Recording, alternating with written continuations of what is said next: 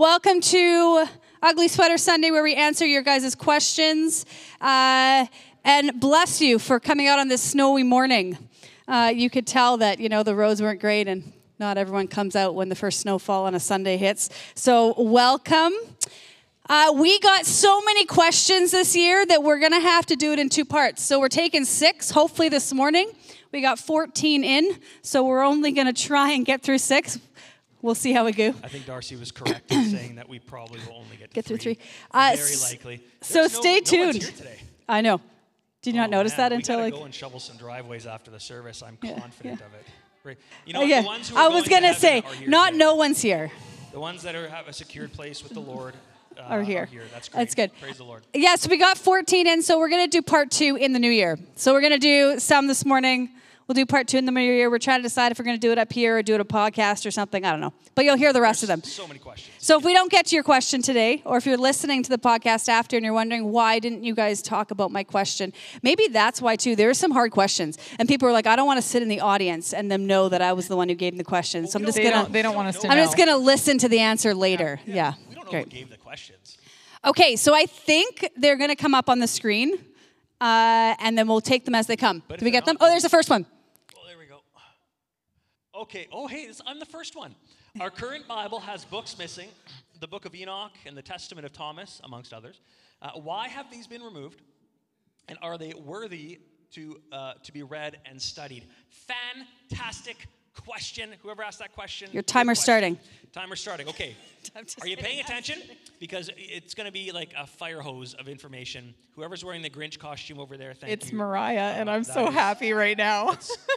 I have We're gonna save the Grinch, guys. We're gonna save Grinch needs the Grinch. Oh man, this is great. So okay, so here's the thing. There's two things to look at here already. So so this is a bit of a background education piece. So there are excluded texts in the Protestant Bible compared to the Catholic Bible. Okay, so let's just make sure we have an understanding of that. The differences here are the uh, deuterocanonical books. Uh, that we see in Catholicism and other Eastern Orthodox Bibles, and they are not included in the Protestant or Jewish Bibles as they are not considered inspired or canonical. Okay? The name Deutero means uh, that they are considered second canon. And the reason being is that they were introduced into teaching far later than the original books were uh, compiled and put together. Okay? So uh, they were considered sacred texts to some sections of Christianity, but they were introduced in the late 17th century. So their dating, uh, the dating of them is far, far later than what we see in the texts that are included in our scriptures. And these books were also included in the Septuagint, which is the Greek Old Testament, and have historical and theological significance in various Christian traditions they can be looked at for his history and understanding of culture and times, uh, but aren't to be considered inspired texts, meaning that they aren't to be considered uh, directly influenced by the Holy Spirit of God, but rather simply documentation about the life and times, okay? And so these texts are of notable origin. Uh, they're validated and historically recognized and substantiated texts, just not inspired texts. And so, an example of some of these that you may have heard of before are the book of Tobit, Judith, the Wisdom of Solomon, Sirach, Baruch, uh, 1 and 2 Maccabees, as well as additions in the book of Esther and the book of Daniel. So, those are some of the differences that we see in the Catholic Bible versus the Protestant Bible, and we see some of these uh, texts overlap for historical documentation. So, now the other part of this question that we need to look at is um, the books that are missing, talking about uh, Enoch and the Testament of Thomas, okay? So, really long story short, they have never been removed as they were actually never included. But let's look at some of these, for example. So, these types of texts, the, the book of Enoch, uh, the Testament of Thomas, and others, these are considered apocryphal texts or pseudo epigraphical texts, okay? Apocryphal means mythical or legendary uh, or of questionable origin. And pseudo epigraphical means uh, spurious writings that were written under a different name or have been widely but falsely attributed to a person, or they may be outrightly uh, a, fallacy or simply lore. Okay? So these texts are more easily easy to identify as outliers. Uh, and are not included in any biblical or any Bible uh, of Chris, Christian tradition, except with one exception. Are you ready for this? I like this exception. I particularly like the book of Enoch. Uh, we can talk about it at a different time if you want to. Um, so, the caveat to all these other types of texts is specifically the book of Enoch, as it is uh, firmly seated in the canon of the Ethiopian Orthodox Bible. So, there is a Christian tradition that does hold to the, uh, to the book of Enoch as being canon, canonical texts, but there's many that aren't. Okay? So, different sects of Christianity have their views on these texts, but they were widely discounted as they tend to be uh, unsubstantiated and they lack substance of history and validity and simply aren't able to be anchored back to supporting ancient texts and they're not able to be verified appropriately. Uh, they are used by some to give understanding around myths and lore of ancient groups, as was passed down through oral tradition, but many view them with skepticism and do not include them in their regular study of the Bible. I would also encourage you also not to include them in your regular study of the Bible. So, given their predominantly mystical nature, there is an allure to study these texts uh, and to have them inform the broader understanding of what we see in God's Word. But to do so would be a concerning road to go down, as one would then be using a supposition rather than fact to parse out the truth of the Holy Scriptures. It would be wise to not actively delve into a study of these books unless you first have a very strong anchoring uh, to the basic foundational principles of God, Jesus, the Holy Spirit, and the ordained script, structure of the Holy Bible. And so some of these apoc- uh, apocryphal texts are as follows, but not limited to the Book of Enoch, Jubilees, the Ascension of Isaiah, the Assumption of Moses. It sounds like Moses assumed many things. Uh, the letter of Aristeas, the Apocalypse of Peter, the Gospel of Thomas, the Gospel of Mary, the Infancy Gospel of Thomas, and the Proto Evangelium. Great word, eh? The Proto Evangelium of James. Uh, so, long story short, okay, just to package that all up, uh, they haven't been removed from our Bible since they were never actually originally included in the text anyway. Uh, but in some cases, they can be used for historical relevance, uh, re- uh, relevance, but not spiritual guidance. How was that for an answer? Was that okay? It's good? Great. All right, now you know resource quickly because uh, James didn't say it, it, There's a great teacher named Chuck Missler, if you want to look him up, and he will go into great depth into how Scripture was compiled into the Bible and why the books that are in there were included in there and how they're all connected. They all reference one another, and any of those other ones that James talked about actually don't reference any other book that's in there. And so there's this this weaving through of God's story and God's spirit through the books that were collected as our scripture, and there's there's great reason why those ones are there. Yeah, scholars would say that you can see the fingerprint of God or the fingerprint of the Holy Spirit in the scriptures that we have compiled because they all point to one another. It's pretty amazing. Uh, and we can talk more about that at a different date if you have questions. You did so good. Oh, I just, I'm so proud I, of you. Can we give him a big hug? Yeah, a, big, uh, big hug. I'll hug him later. Give him a big clap. Yes, you did so good. I was one, like though, on time. Like yeah, I know. I know. He's saving it up. Okay, next, next question. Is climate change real or is it biblical prophecy? All right, you ready? Great question. Okay. answering this one? I am. Do we have different opinions on this? I don't know, maybe. We're going to find out. okay. They're going to fight after. We're going to fight Fine. after. Those of you who don't know us well know that we have differing opinions on lots of things, oh, but it's good. It keeps our marriage spicy. Look, I, I don't. That's, wow. So anyway, I don't believe women should be preachers. So It's recorded, right? Did we record that? Great, that's great. I'm gonna get a letter. Let's throw him out. Wife. Let's throw him out. Especially anyone that was at build group and I just went like into like an hour of teaching of why. Anyways, uh, it's great. on that note, is climate change a biblical prophecy or real? Well, let's start on understanding that everyone in this room, especially in a Christian room, is somewhere on the spectrum of climate change is not even a real thing to uh, climate change is going to take over everything and going to create a world fire and we're all going to die and we should all be afraid. So, and somewhere on the spectrum, okay? So let's let's just yeah, yeah, totally. Yeah, let's, let's, let's have some fun this morning. Yeah, yeah. what we do know, what we do know is that Scripture talks about us not being divided and anchoring to where we can uh, all agree. So we're just going to start there. So let's say, according to NASA, climate change is this encompasses global warming, but refers to the broader range of changes that are happening to our planet, including rising, rising sea levels, shrinking mountain glaciers, accelerating ice melt in Greenland, uh, Antarctic and the Arctic and shifts in flower and plant blooming times. This is the definition of climate change. Now, the, the, uh, what we think it means is, I think, where we differ. All the things I just listed are things that we can measure. They are things that are actually happening in our world. Now, where the debate comes in is whether or not those things are caused because of human behavior and us ruining our planet, whether or not they're biblical prophecy, or whether or not they're just changes that have happened for thousands of years and we just didn't know it. So I'm going to give you a big spectrum on all of it and hopefully land somewhere. You ready? Okay. So, what we know is that we've only been measuring these things for a very short time of the history of our world. The rest of it is actually assumptions that we're making. So yes, these are things that have changed in the in the time frame that we have been measuring stuff, but we actually have no concrete evidence to know whether or not they have changed over 10,000 years because no one was measuring these things 10,000 years ago. Okay? And the way that we date all of this and we actually look into all this is actually based on uh, measurements that are very inaccurate when you go past a couple hundred, maybe a thousand, depending on which measurements you're using. They become very inaccurate because things change.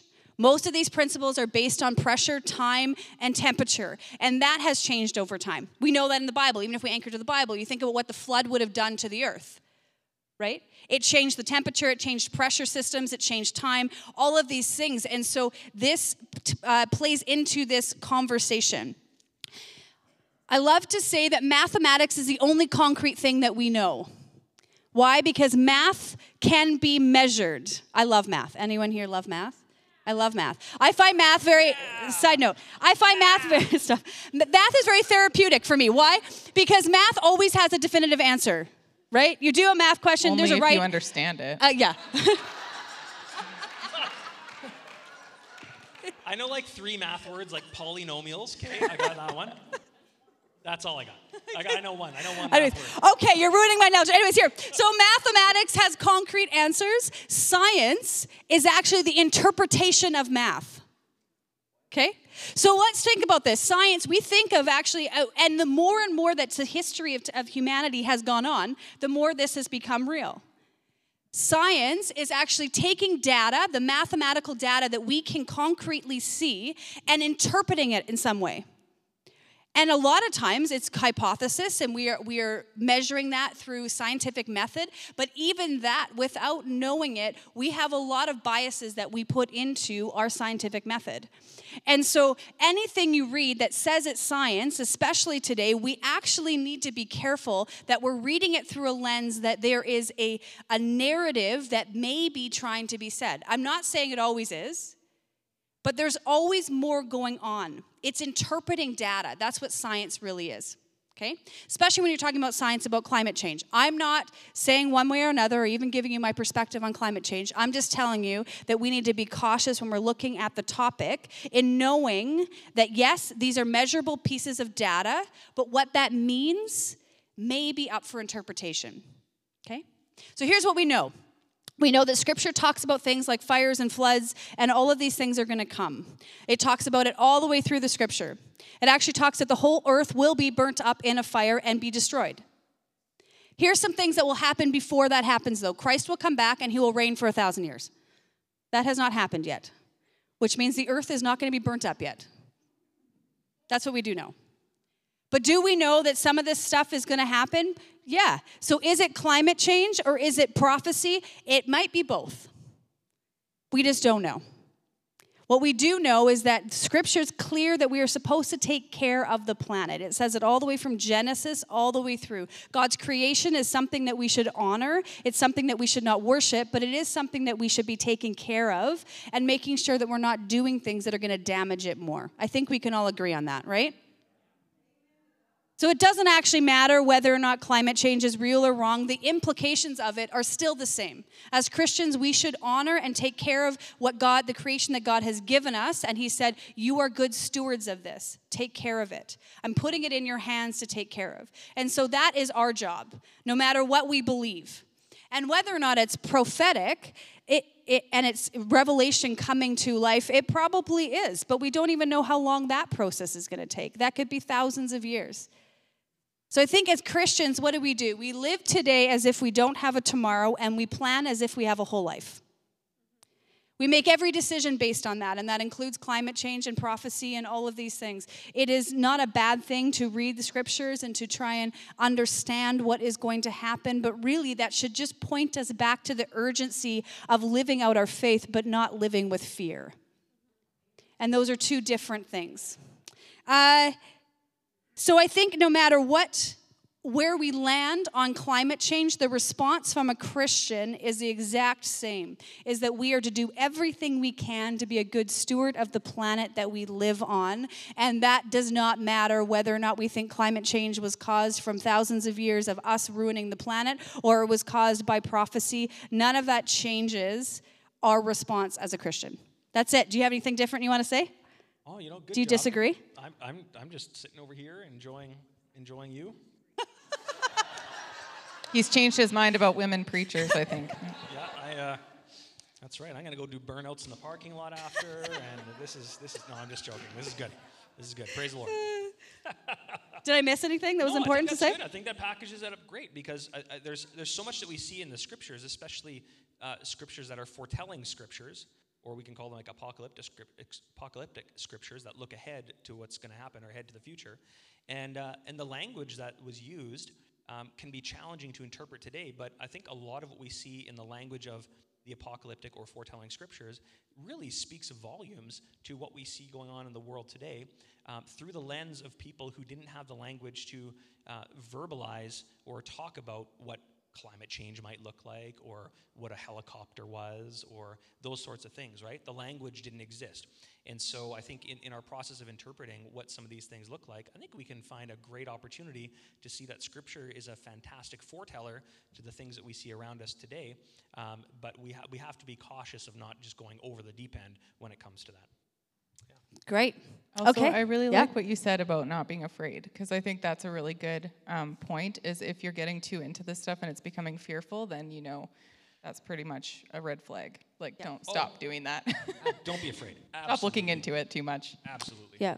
And I, the last piece I would say is from a Christian perspective is the planet was created for our enjoyment and to serve us and not the other way around.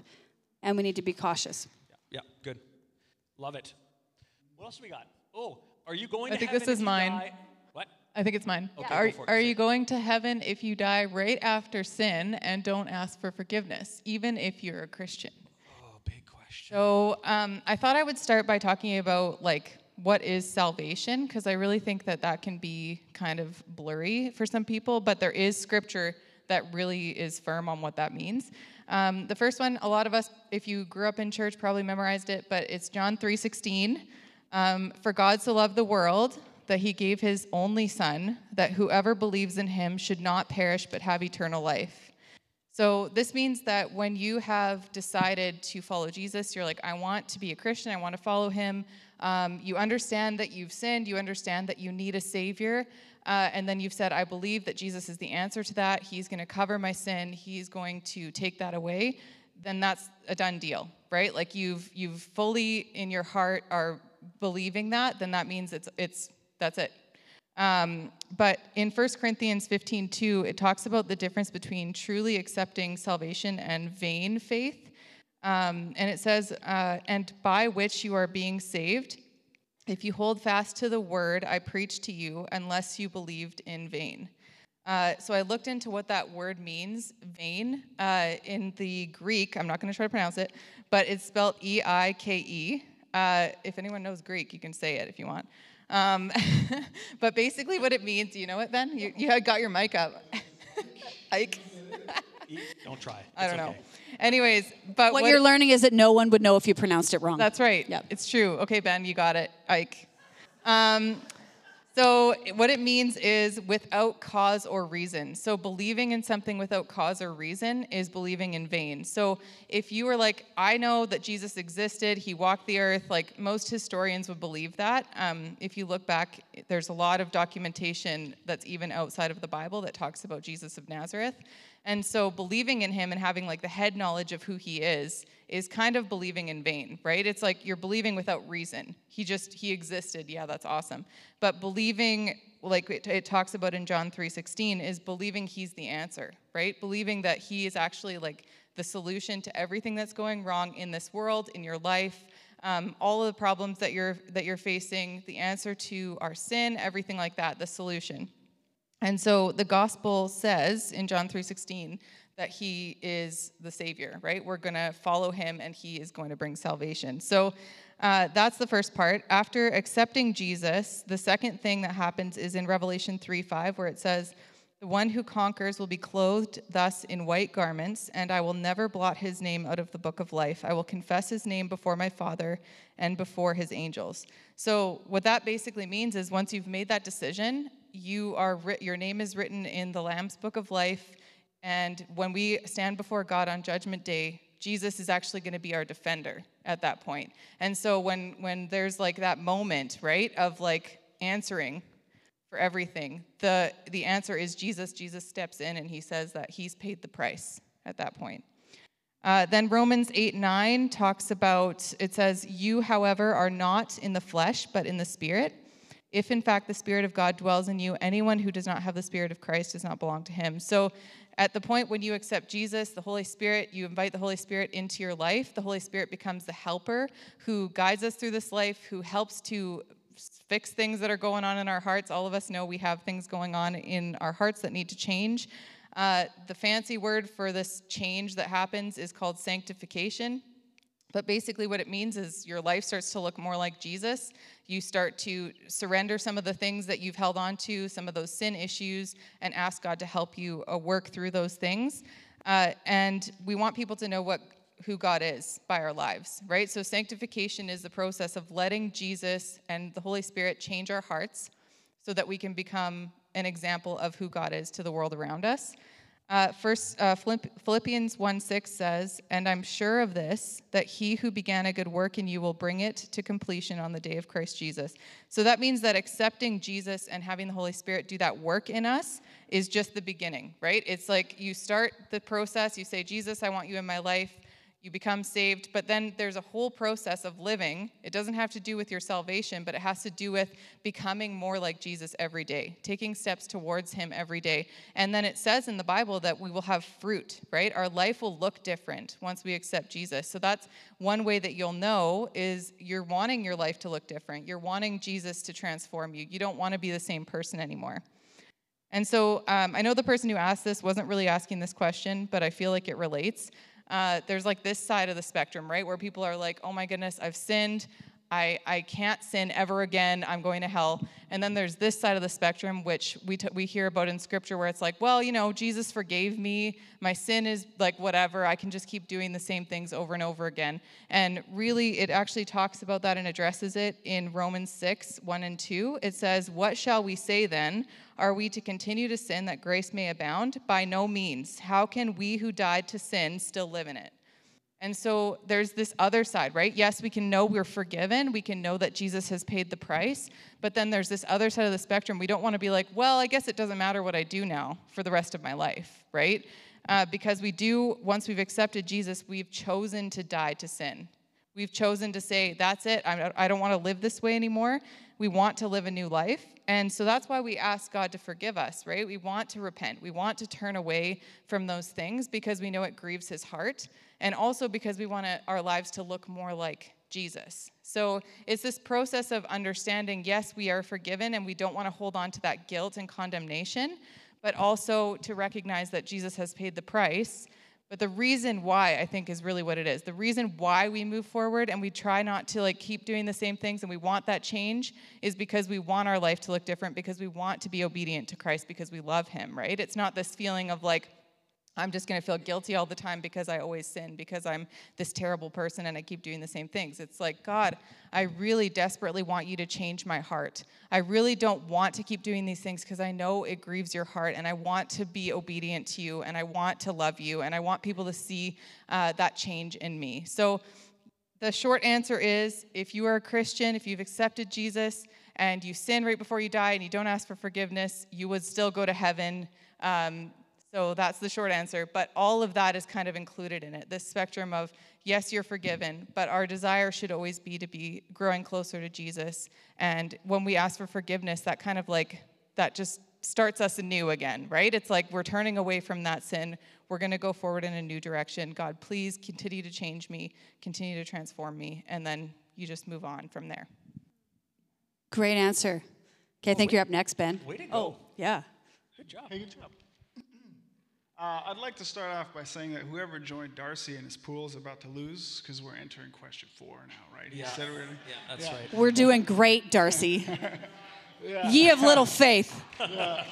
Why don't we follow Jewish law? Okay, so I want to kind of take a 10 10,000 foot view of. I thought you were going to say 10 minutes. I was like, no, you only got five. Ten minutes. No, I'll take a 10,000 foot view of this, of this, the answer to this question. Because what, you're- what we're talking about when you say Jewish law, it's predominantly, um, it's called like the Levitical law. It's in the book of Leviticus, and it was given to Moses at Mount Sinai when the uh, Israelites left Egypt. So they left Egypt to go to the promised land. God leads them away from the promised land in order that they could meet with him, and that's when he would give them the, um, you call it the Mosaic law, the Levitical law, and he makes a covenant with them at that point.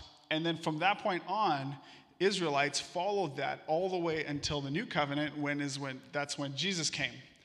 But um, to, to, to get to that 10,000 foot view, I want to talk about biblical covenants because there's actually five covenants that God made in, in the Bible that are very important. The first one was with Noah. It's called the Noahic covenant, if you like big words.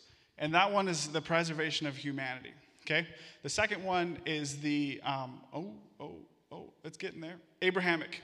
Abraham, he made it with Abraham, right?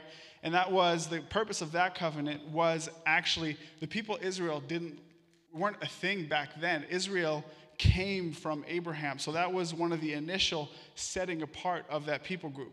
Abraham was going to be the father of all Israel. And the covenant that he makes with him is that you will have descendants as numerous as the stars. So he's talking about all of the people that would be um, Israel and then eventually to us as the, the Gentiles because of our faith and because of Jesus. So that's the second one. The third covenant is the, um, the one that was made with Moses. Mosaic covenant, I think it sounds like a tile, but the, the covenant he made with Moses, right? And that was the okay, and that was the one where they left um, Egypt. Then there's two more. The one that he made with uh, David, Davidic, and, uh, and just add IC at the end of any word. It's a covenant now. So the, the covenant said that the Savior would come from the line of David. Okay, so he's setting apart David. He's setting apart David's line for, for, um, for Jesus to come through. And then obviously the last covenant is the, the new covenant, which is the one that's made um, through Jesus. Okay, and so I think that sometimes we get caught up a little bit on, um, for some reason, the Mosaic covenant gets highlighted almost as if in contrast to the, the new covenant, but they tell a story. Okay? Jesus was always the plan from the very beginning. In, in uh, Genesis, Genesis chapter 1, you look at the Garden of Eden, he, he prophesies about Jesus coming and what would happen in that area. So the, the covenant with Moses was never like the end goal, it was always Jesus. And so if it wasn't the end goal, why would it, what was the purpose of it being there at that time? Okay? So the people Israel went into Egypt with Joseph, right? There was the famine and God was saving them. And back then it was a family. And it was a family of about 66, maybe 100 people went into Egypt. And so um, they were saved and they brought all the relatives and all that. Or maybe they were just counting the men. Anyway, it's a small number. And so the people grew drastically in Egypt, right? You can see that in, in well, the book, I guess it would be Exodus. Yeah, the beginning of Exodus. They grew drastically, I think within the first couple verses, to the point where we know that when they left Egypt, they were in the millions as a people group. And so um, God had always been setting them apart, but now He needed to give them something so that they could, as an entire people group, be set apart for Him. It was kind of like an introduction to a new era of Israel because before, when He made a covenant with Abraham, we know through the scripture that God was able to speak to Abraham and they had an intimate relationship, right? Same with um, Noah. So he set these people apart. And so the Jewish law was given then for that people group. but it, what it is, is it's a reflection of something else, right? Jesus says that he doesn't come to contradict the law. He came to contradict the Pharisees' interpretation of law, but he's the fulfillment of it. And we follow uh, Jesus, which is the fulfillment of the law. So um, Hebrews chapter 8 and 9 really digs into this. And um, if we, I'm going to scroll down here to scroll Yeah. down to verse 8. Good job. That's for Gen Z. Got to use words to encourage that's them to read the Moses and his tablets. Yeah. The tablets, yeah. yeah. Yeah, that's right. Scroll. yeah. The connection with Wi-Fi was bad. Yeah, that's why he had to go up to the mountain because he had to get a Yeah, that's connection. right. Yeah, he was looking for service. Yeah, that's where he got the law. Yeah. Uh, Can you hear me now? and then, Can, can you hear me? That's right. Carry on. oh, jeez. Wow. Okay. Be, this is uh, Hebrews chapter 8, verse 8. Um, Behold, the days are coming, declares the Lord, when I will establish a new covenant with the house of Israel and with the house of Judah. Not like the covenant that I made with their fathers um, on the day that I took them by the hand to bring them out of the land of Egypt, for they did, they did not continue in my covenant. Um, and I showed, and so I showed no concern for them, declares the Lord. For this will be the covenant that I make with the house of Israel. And for those days, declares the Lord, I will put my laws into their minds and write them on their hearts. I want to just stop there real quick. It's an internalized, it's that's an internal thing. Before, when they, the laws were written on tablets and they were external, outside, but now they've become internalized. The difference is, I believe, is the Holy Spirit. They didn't have the Holy Spirit back then. In before this, this is a people group that grew up under a different culture, right? They were grew up under Egyptian culture, so God had to set them apart altogether, and He gave them these laws.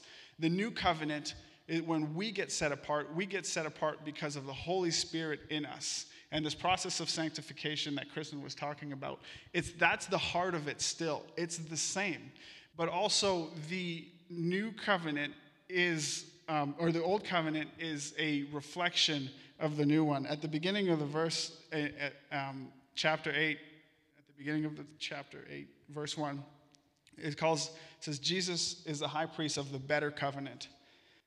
And um, the way that the covenants were set up, the old covenant, is that the priests had to go and give an offering or a sacrifice in order to pay for the sin. That was the high priest. But now Jesus is our high priest, and he's the orchestrator of the new covenant, and he's the one that had to go give an offering and pay a price in order to cover the sin. Right? So they actually don't contradict each other. The, the heart is the same, but the, the setting apart is an internalized setting apart rather than externalized. And um, so, why don't we have to follow the Jewish law? Because it's, it was for that people at that time, only in preparation for the, the G, new covenant with Jesus, which was always the goal. And that opens up a whole new question like, why did Jesus come at the time that he did? Um, why wasn't a covenant law given to Abraham? And uh, at some point, you just have to trust that God knows what he's doing and uh, be comfortable with not having all of the answers. Uh, give him a round of applause. That was an excellent answer, Yeah. Ben. Really good. Thank you. It's great. Yeah. Uh, can I add one thing to it? Add it. Great, excellent. I think understanding Jewish law in in uh, in Exodus or in Leviticus and all those those rule, rules that were given were actually for two different purposes. There was the religious like law that was given, and then there was cultural law for them to survive. You had millions of people now that were living in camps. And so they actually gave a lot of hygiene and uh, a lot of even the food laws, if you actually look into it, had a lot to do with like health pieces in the space that they're in. They're in a place where they needed to have some rules around hygiene or rules around you know things that uh, that would keep them healthy to now be a people group. And so even understanding the law, it's not just black and white. Yeah. Yeah, so I know that like really what you guys were really trying to ask, and I know this. I know the heart behind the question was, "Can I eat bacon?" And I know this. I know. You can. Uh, you know, You the can. Lord is sharing this with me right now. Except if you're Tammy. Tammy cannot Yeah. eat bacon because Yeah. she will die. because she is part of the Levitical covenant. Okay, next. No, on that next question. I don't know which Oh, one's next. Oh man. Okay. What does Okay. Scripture say? We have two left. Don't ready? take 15 This is- minutes. this is this is oh no, this will be a while. So, uh, do you does- want me to do mine first then, and then you can just take up whatever No, time you no. want? What does Scripture say about crystals and their use? What about witchcraft? Dun dun dun. Such a good question. Everybody buckled in? Okay, we live in the Kootenays, so no one here is a stranger to witchcraft or crystals. Uh, so, welcome to the party. Go to Shambhala a couple of times, and you'll be like, "I get it. I understand where the things come from." So here's the deal. So, so I, I get asked this question so often, it is bizarre uh, but it's not it's not bizarre anymore. And and so as I've processed this question, as I've processed this question for a lot of years, not not because I uh, needed to discover if there was anything inherently wrong or not. I already had my position on that. But where where does the the attraction come to in these sorts of things? So when I was a kid, I was a little kid. I made uh, a crystal radio with my dad uh, for a science fair project. And, and how fascinating is it that you can take a little chunk of quartzite crystal and uh, wrap it with wire on each end, and it's able to uh, attain frequencies. That is pretty fantastic. So we have to ask the question. Can crystals do anything? Because you know, often you see you know folks post pictures on the Instagram. Oh, I'm charging my crystals in the full moon on the roof of my camper van. Life is good. Uh, this is fantastic. And and so we gotta we gotta wonder sometimes like, can crystals even do anything? So naively we can say, well, of course crystals can't do anything. They're just rocks. Don't be stupid. But realistically, actually, crystals can do things. It's kind of neat. So hey, hang on, we'll, we'll- get into the hang on a second. This isn't a public interaction, Gwen. We'll get into this in a second. Okay, so can crystals do anything? Yes, yes. Actually, crystals can do things, which is kind of interesting. So they are frequency detectors. Okay, they're modulators. Uh, they can produce electricity. They're uh, they Can you feel the uncomfortableness in the room? They're like, "Where's the pastor going Oh, with no, this?" is Don't great. worry, it's No, going to no, be good. I- it's going to be good. It's gonna be good. Appreciate the journey, embrace the uncomfortability. This is great. So, uh, so, so you put a crystal under pressure, piezoelectricity, amazing. You're able to produce voltage out of a crystal just by applying pressure to it. That is pretty cool. If you have a fancy watch, not a Chinese watch, but if you have a fancy watch, it has crystals in it that actually power the watch. Pretty neat. Uh, they're able to be used as uh, detectors. Okay, so they can be used as devices that rectify or demodulate incoming radio frequencies. That is pretty stinking cool. It's just a rock, but it is a powerful rock. Pretty neat. They can be used for rectification. And so a crystal performs rectification, which is a process that allows the extraction of an audio signal from the modulated RF carrier wave. And in simple terms, rectification converts an alternating current AC radio signal into a pulsating current, uh, which is a DC signal. So your cell phones, your two-way radios, all those things uh, have anchoring in technology that's attached to crystals. Pretty neat. But let's look at this further, okay? As far as what the Bible says about crystals and their use, we have to look at how their use fits into practices that are discussed in the Bible and what the implications of these things actually are. In the question that was asked, crystals and witchcraft are put together in the same sort of sentence. And we can certainly connect these two things as being metaphysical or esoteric practices, meaning that the uses or practices of such things are meant for a small group of people, a select few that possess special knowledge, ancient wisdom, special powers. We have to note that the work of Christ upon the cross made the power of the Holy Spirit available for all mankind, and not just like the use of crystals and witchcraft support, not just for a select special few that obtain hidden knowledge through special works, arts, or incantations. Okay? The very practice of these things actually discounts the final work of Christ on the cross and blasphemes the Holy Spirit. Okay? Really important to recognize this. So, uh, so scientifically, crystals can be used for powerful things. That's really neat. They're used in all sorts of interesting devices. But for a spiritual component to use as uh, as something in your daily practices or rituals, I would say nay nay. Okay, we want to not go down that road. Now, I want to make a special note, okay, because we do live in the Kootenays and we experience all sorts of interesting teaching around uh, biblical ideas and thoughts. Some are great and they're anchored to the scriptures, and some are way out there. And we have to be a discerning people and figure out what is a good thing to anchor to and what is a bad thing to anchor to. So I want to make a special note, okay? The special note is this run far away from any group, organization, Christian organization, church, leader, or teacher that promotes special ways to connect to God that are outside of what we see in Scripture. Okay? And, and I really want to anchor in on this because this also attaches to the witchcraft component. So these folks may teach about a special revelation that they've received, or teach a special way that you can receive power, or that they've received a special instruction from God or a spirit. Okay? They may also teach that you can obtain these types of powers or abilities uh, that other prophets or ancient teachers possessed by doing different, uh, different activities, whether it's a seance or an incantation or speaking certain words uh, or laying on a grave to receive a mantle of a prophet. These are absolutely unbiblical and not uh, advisable to practice at all. Uh, it may sound nice and attractive uh, and helpful, but you need to run the other way. You cannot, as a believer, adopt these things into your life.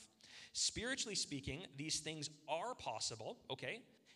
If they weren't possible, the Bible wouldn't capitalize on certain things. So, for example, in Leviticus, we are prohibited from speaking to the dead. Is it possible? Yes, it is possible spiritually, okay? I'm not getting into the science of that, but from the spiritual standpoint, it is possible, but we are prohibited from doing this. So, spiritually speaking, these things are possible, but they will bring separation between you and God. And God's instructions on these types of practices are explicitly clear. Stay away from them. Okay? So, the Bible contains various passages that address the practice of witchcraft, sorcery, and occult activities. And different verses across the Old and New Testament condemn such practices. And I want to just go over some of these some of these verses with you quickly this morning. And if you have a notebook, you can quickly write them down too. So Exodus 22, 18 uh, is very clear and it sounds very harsh. It says, "Do not allow a sorceress to live or a sorcerer to live." Uh, this verse reflects the seriousness with which the practice of sorcery and witchcraft was viewed in in ancient Israel.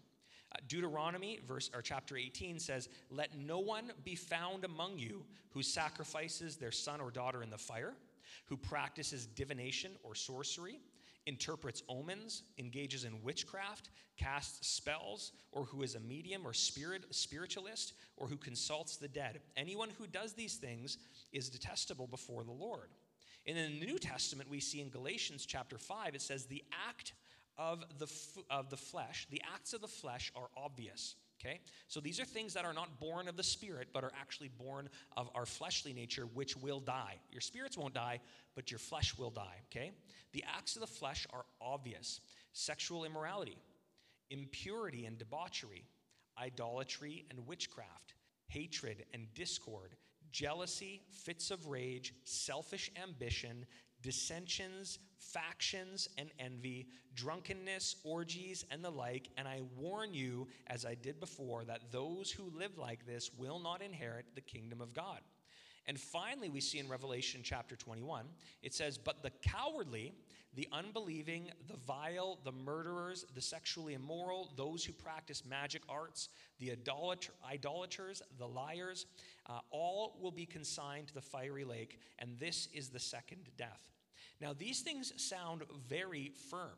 They are firm because God cares profoundly about the state of your soul. Your flesh is one thing. Your, your body will eventually die. We will all die, and our bodies will turn into dust where we came from. That is the nature of human life. Our bodies will die. But our spirits have an eternal component. And if our spirits are going to commune with the perfect God, we cannot adopt imperfection into our spirits. We can't adopt the things that separate us from God into our spiritual practices. Now, I know this sounds, I, I might come, be coming across as harsh, but the Bible is really clear. If you want to have a, a, a life moving forward with God that is united with the Lord, where there is peace in your spirit, peace in your home, rest in your soul. These types of practices, although for a moment may bring glimmers of hope, they will keep you chasing after them until the day you die, and they will leave you hungry and they will leave you thirsty. The only one who will affect your spirit to the place where you will be satisfied internally is the work of Christ. He satisfies your, the hunger of your soul. He satisfies the thirst of your spirit. He ministers to those areas of your life that are desperately in need of Him. And He is the only one that can bring that about. Ultimately, the use of crystals and witchcraft, etc., comes down to trusting and hoping and believing in created things rather than believing in the Creator God. It, uh, in this, there's a worshiping of the universe rather than worshiping the one who created the universe, who controls the universe. And in doing these things, we put other gods before the one true God. And God tells us, don't have any other gods before me. It's in the, it's in the first commandments that we see. The core of these practices or the use of these items are, are uh, in the idea that we ourselves can be like God. Okay? The core of these practices and using these things for, for these types of practices are, uh, attract us to these things because there's this lie that's spoken to us that we can be like God. We can possess special wisdom. We can possess special knowledge. We can have special powers that are unique and special to us. No. Okay? It is the first lie and the temptation that Adam and Eve fell to. When the serpent spoke to them, Come and eat of this tree, I will give you all the knowledge of God. You can be like God. Uh, this caused a separation between them and their creator, and practicing these things will cause a separation between us and our creator. Does it, does it mean that all of these things are just a joke and they're silly? Absolutely not. I do not want to uh, be, be ridiculous in saying that, oh, it's just all a joke, it's a scam. That's not true. There are power in these things, but they are not the power that you want to chase after. The power of God is the, is the power that you want to allow to come into your life and begin changing you, okay? So, God doesn't want separation between us and Him. God went to great lengths to create a bridge between us and Him through the work of Christ on the cross. He went to the nth degree to make sure that there was hope for us eternally. Uh, in fact, He sent Jesus as the only way to repair that separation. Jesus is the only way. And so, for the Christian, we ought to remove these practices from our lives completely and, and heed the instruction of God's word. We want to adopt the instruction of God's word into our lives. So often, people are reluctant to, to step, uh, stop or move away from these types of practices. They're reluctant because it means that there's, it means that they might not have access to the things they used to. They might not have the power that they perceived that they once had. They might not have the ability to talk to spirits like they used to. I promise you that when you say yes to Jesus, it's time to put those things away. Jesus doesn't want these things in your life because they actually create a division and a separation between you and the one who made you. God desires a oneness with you, a closeness with you, an intimacy with you. But these types of practices will actually create a wedge between you and God. God wants a surrender of your heart to Him, not uh, a pursuing uh, uh, after other things that give you a perceived power. What, what else? Great answer. That was a long answer. That was a great, great Yeah. answer. There's yeah. a lot there. Yeah, I guess the only thing I would I would add is that it's interesting that if, uh, like James said, like yes, there's power and stuff in there, but if you have the real thing, why do you want the counterfeit? Like if we have the real Holy Spirit, the one that is like, why? What is really? You need to get to know God more. Like eh, that would be the one piece, and the second piece would be is that the intention of our relationship with the Lord is to be our identity to be seen and known by Him, and when we're known by Him, it doesn't matter if other people see us because we're seen by the God. And these other practices often are so that people can see us and see what we can do. And God is flips that script and He says, "I see you. Why does it matter if anyone else sees you?" Yeah, That's what I- and it, it's like we all know folks that are that are like fascinated with things like astral projection or remote viewing and those types of practices. And so some of you are like, "What the heck is that?" You'll Google it later, I guess, but don't do it. That'll be next year's Okay, questions. that'll be next year's question. But there's there's an attractiveness to this, right? Like I, when I was young, there there was like uh, my friend group thought that that was really fascinating to be able to astral project or remote view, and it's just bizarre that this is a thing that can that can happen. Uh, but the reality is is that you what you're doing is you're opening yourself up, you're opening your spirit up that should be guarded and cautious. You're opening that up to uh, to experience and interact with things that um, are actually quite nefarious and can cause a tremendous amount of long term hurt and pain. And so, again, a lot of my friend base that I knew when I was younger have moved away from these things because it's actually led them to ruin. It's caused a great deal of, of harm and pain in their lives. Or they've be, they were so obsessed with, with doing these things that it's actually deterred them from even living a regular life or a healthy life or having healthy relationships. And so these types of things uh, will introduce division and factions and brokenness and hurt into your life. That is not God's intention for you. God's intention is for you to be healthy, whole, and filled with His Spirit so that you can live a full life for Him. Great. All right, we're on to our last question. Are you ready? Darcy, did you see that? Number six. Here we go. We're, we're Uh, not even at 11:30 yet. What has gone I on? know, we're doing good. It's okay, I got a while. Are you ready? Okay, why are the New Life pastors not interested in engaging with and getting to know members of the congregation? Well, Yeah. wait, listen, It's okay. guys. We we, We actually we answer the hard question. We do. And you know, we thought, do we need to try and word it so that it sounds nicer? And we thought, no, someone's actually asking a question, and I'm actually not offended by it. Um, and I mean that. I think if you are new here, if you'd been here for probably the last five years or so, maybe you would be like, what is this talking about? I don't understand. Because your only context would be how we function today. If you've been here longer than that, probably 10 years, you're going to see a drastic difference in pastoral staff and congregational members. It's changed. And we can't we can't lie about that. That's the truth. But the reason why is what I want to unpack.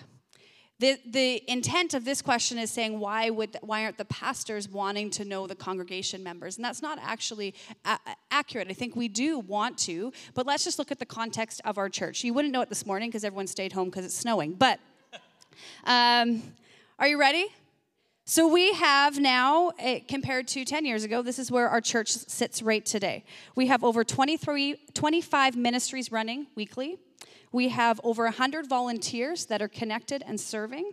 Uh, we have, and that's not including our many outreach uh, uh, outreach groups that different people in the congregation are always coming for um, counsel on on how to connect with and they're serving in different capacities on different boards in the community or, or different volunteer organizations that's just out of this building jesus preached to the thousands dialogued with the hundreds but actually only spent intimate time with the 12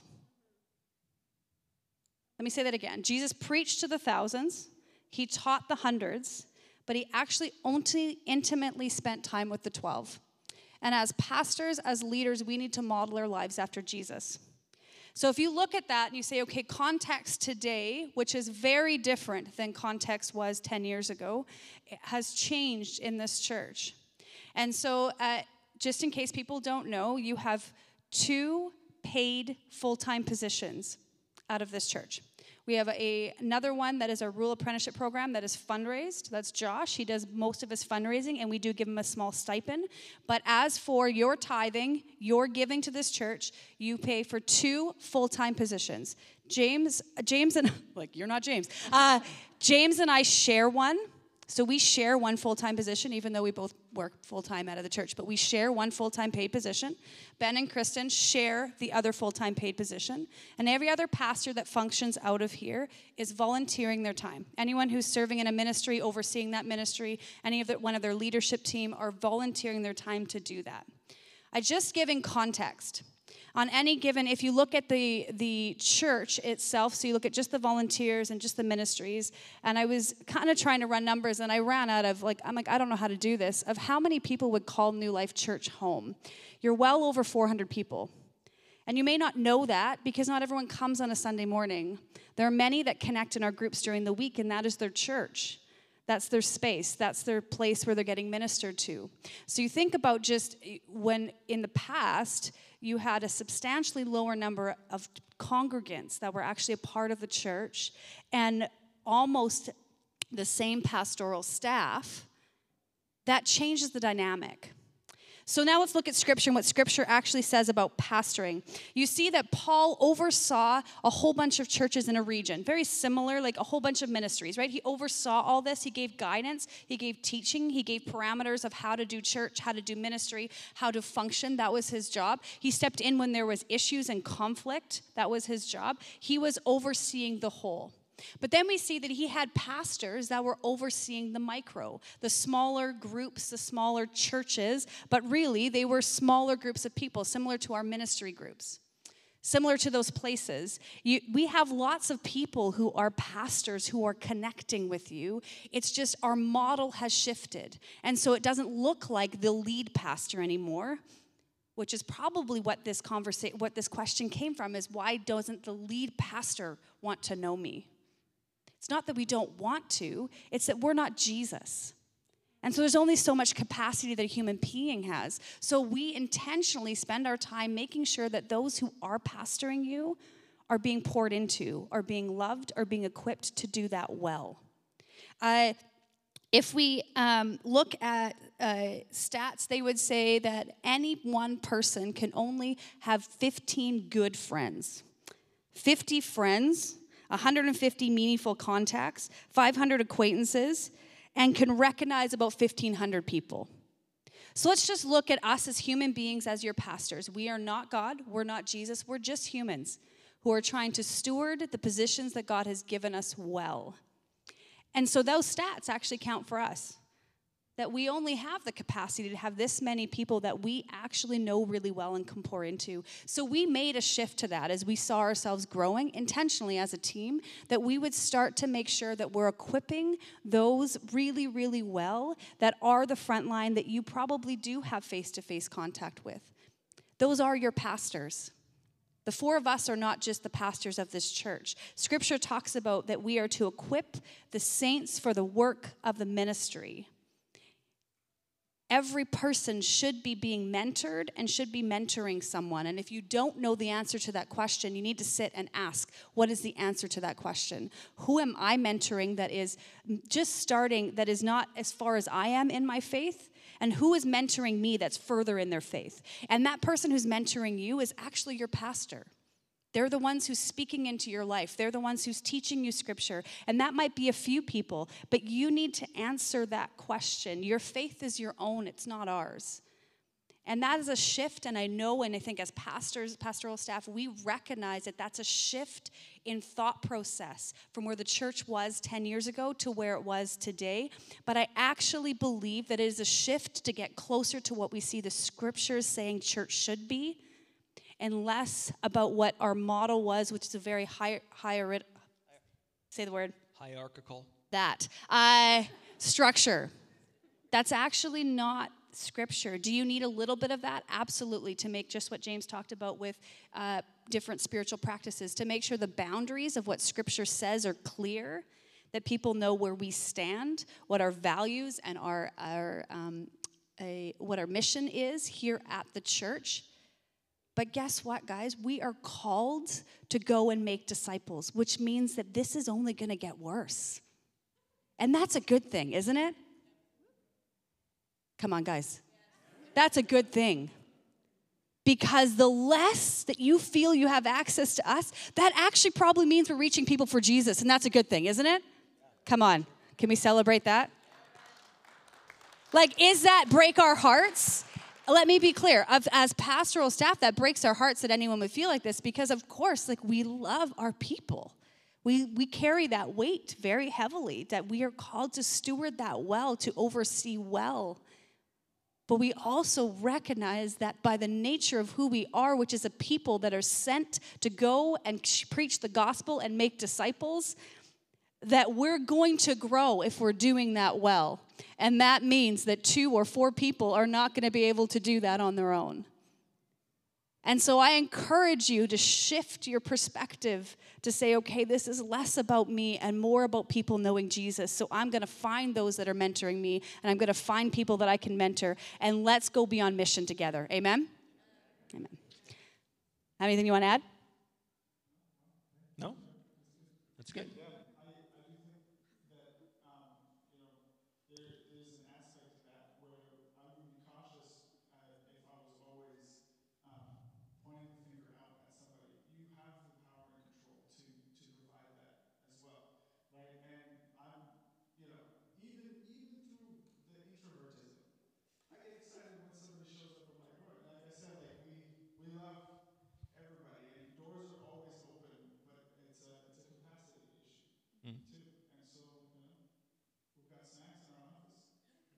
We used to. Our kids ate them all. We got to get more.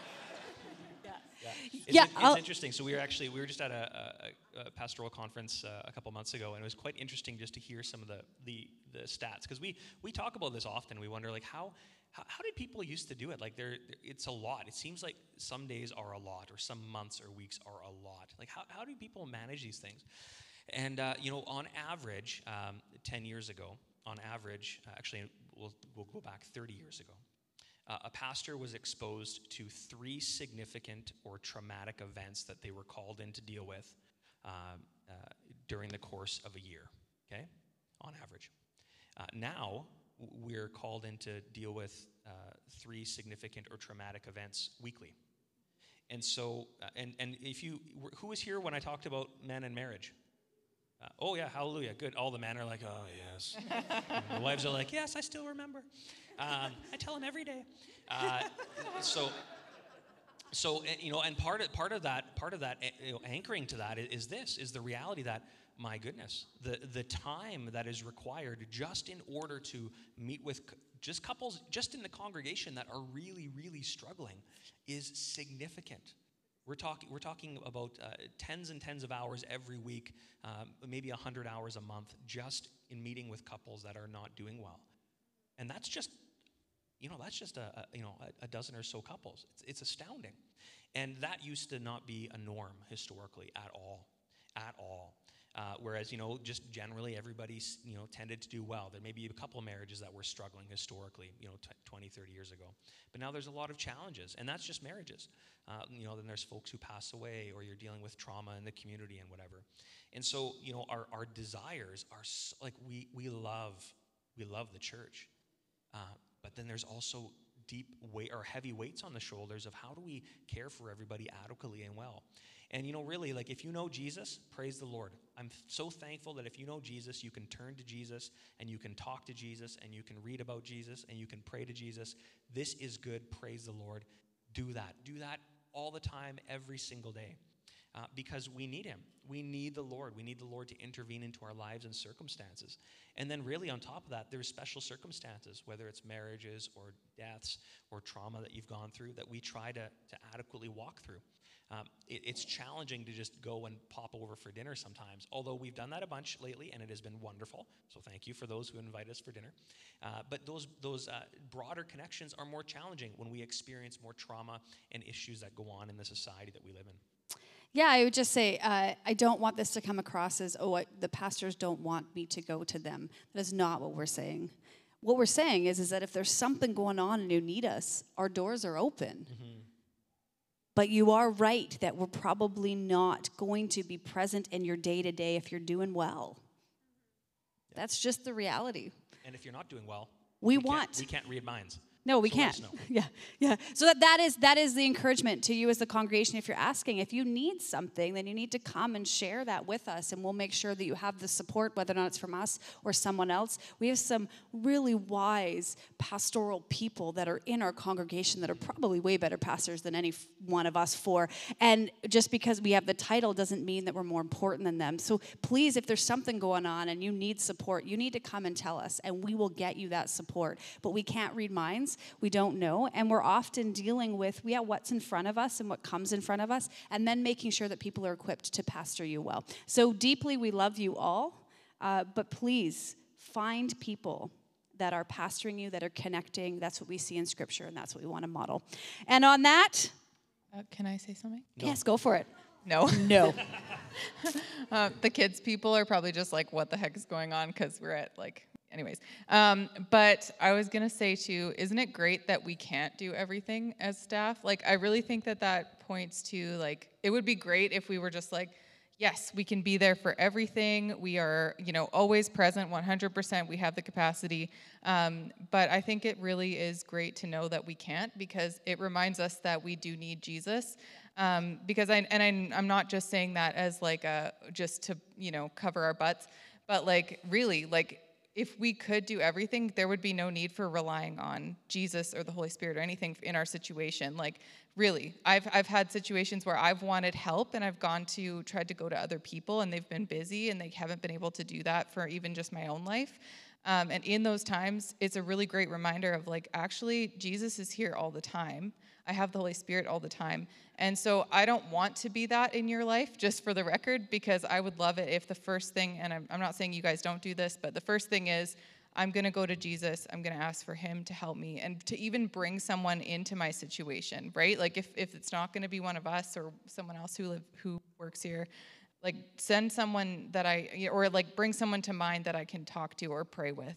Um, because really the body of Christ, where our intention as the body of Christ is to be that for each other as well, right? And so if you're a Christian in this room, that means you're a part of something. And that means that if someone that you know and you're close to, even if you don't feel like you're their pastor, is going through something, you actually can go and be like, I'm going to pray with you. I'm going to support you. I'm going to check in with you. Um, and then, of course, going to the Lord um, and asking Him to, to be involved as well is super important. So if we were able to fill all those gaps, I think that would be actually pretty negative in your guys' life because you would never be reminded of the need for the one who is always there and who is never going to fail. Um, and so I just thought I would remind us all of that. Excellent. So, on that, if you have children, don't forget to go get them. Oh, yes. uh, we are going to call the worship team up. They're going to have one last song for us. And if you brought food to share, you can put it on any one of the tables around. And I encourage you to stay and hang out a bit after we worship and, uh, and connect. That's and right. don't forget envelopes. Oh, There's and envelopes. We have two more weeks, so if you guys Yeah. can. We want to we want to help people in the community that are in need. So grab an envelope, put some cash in it, and uh, it's going to be a good time.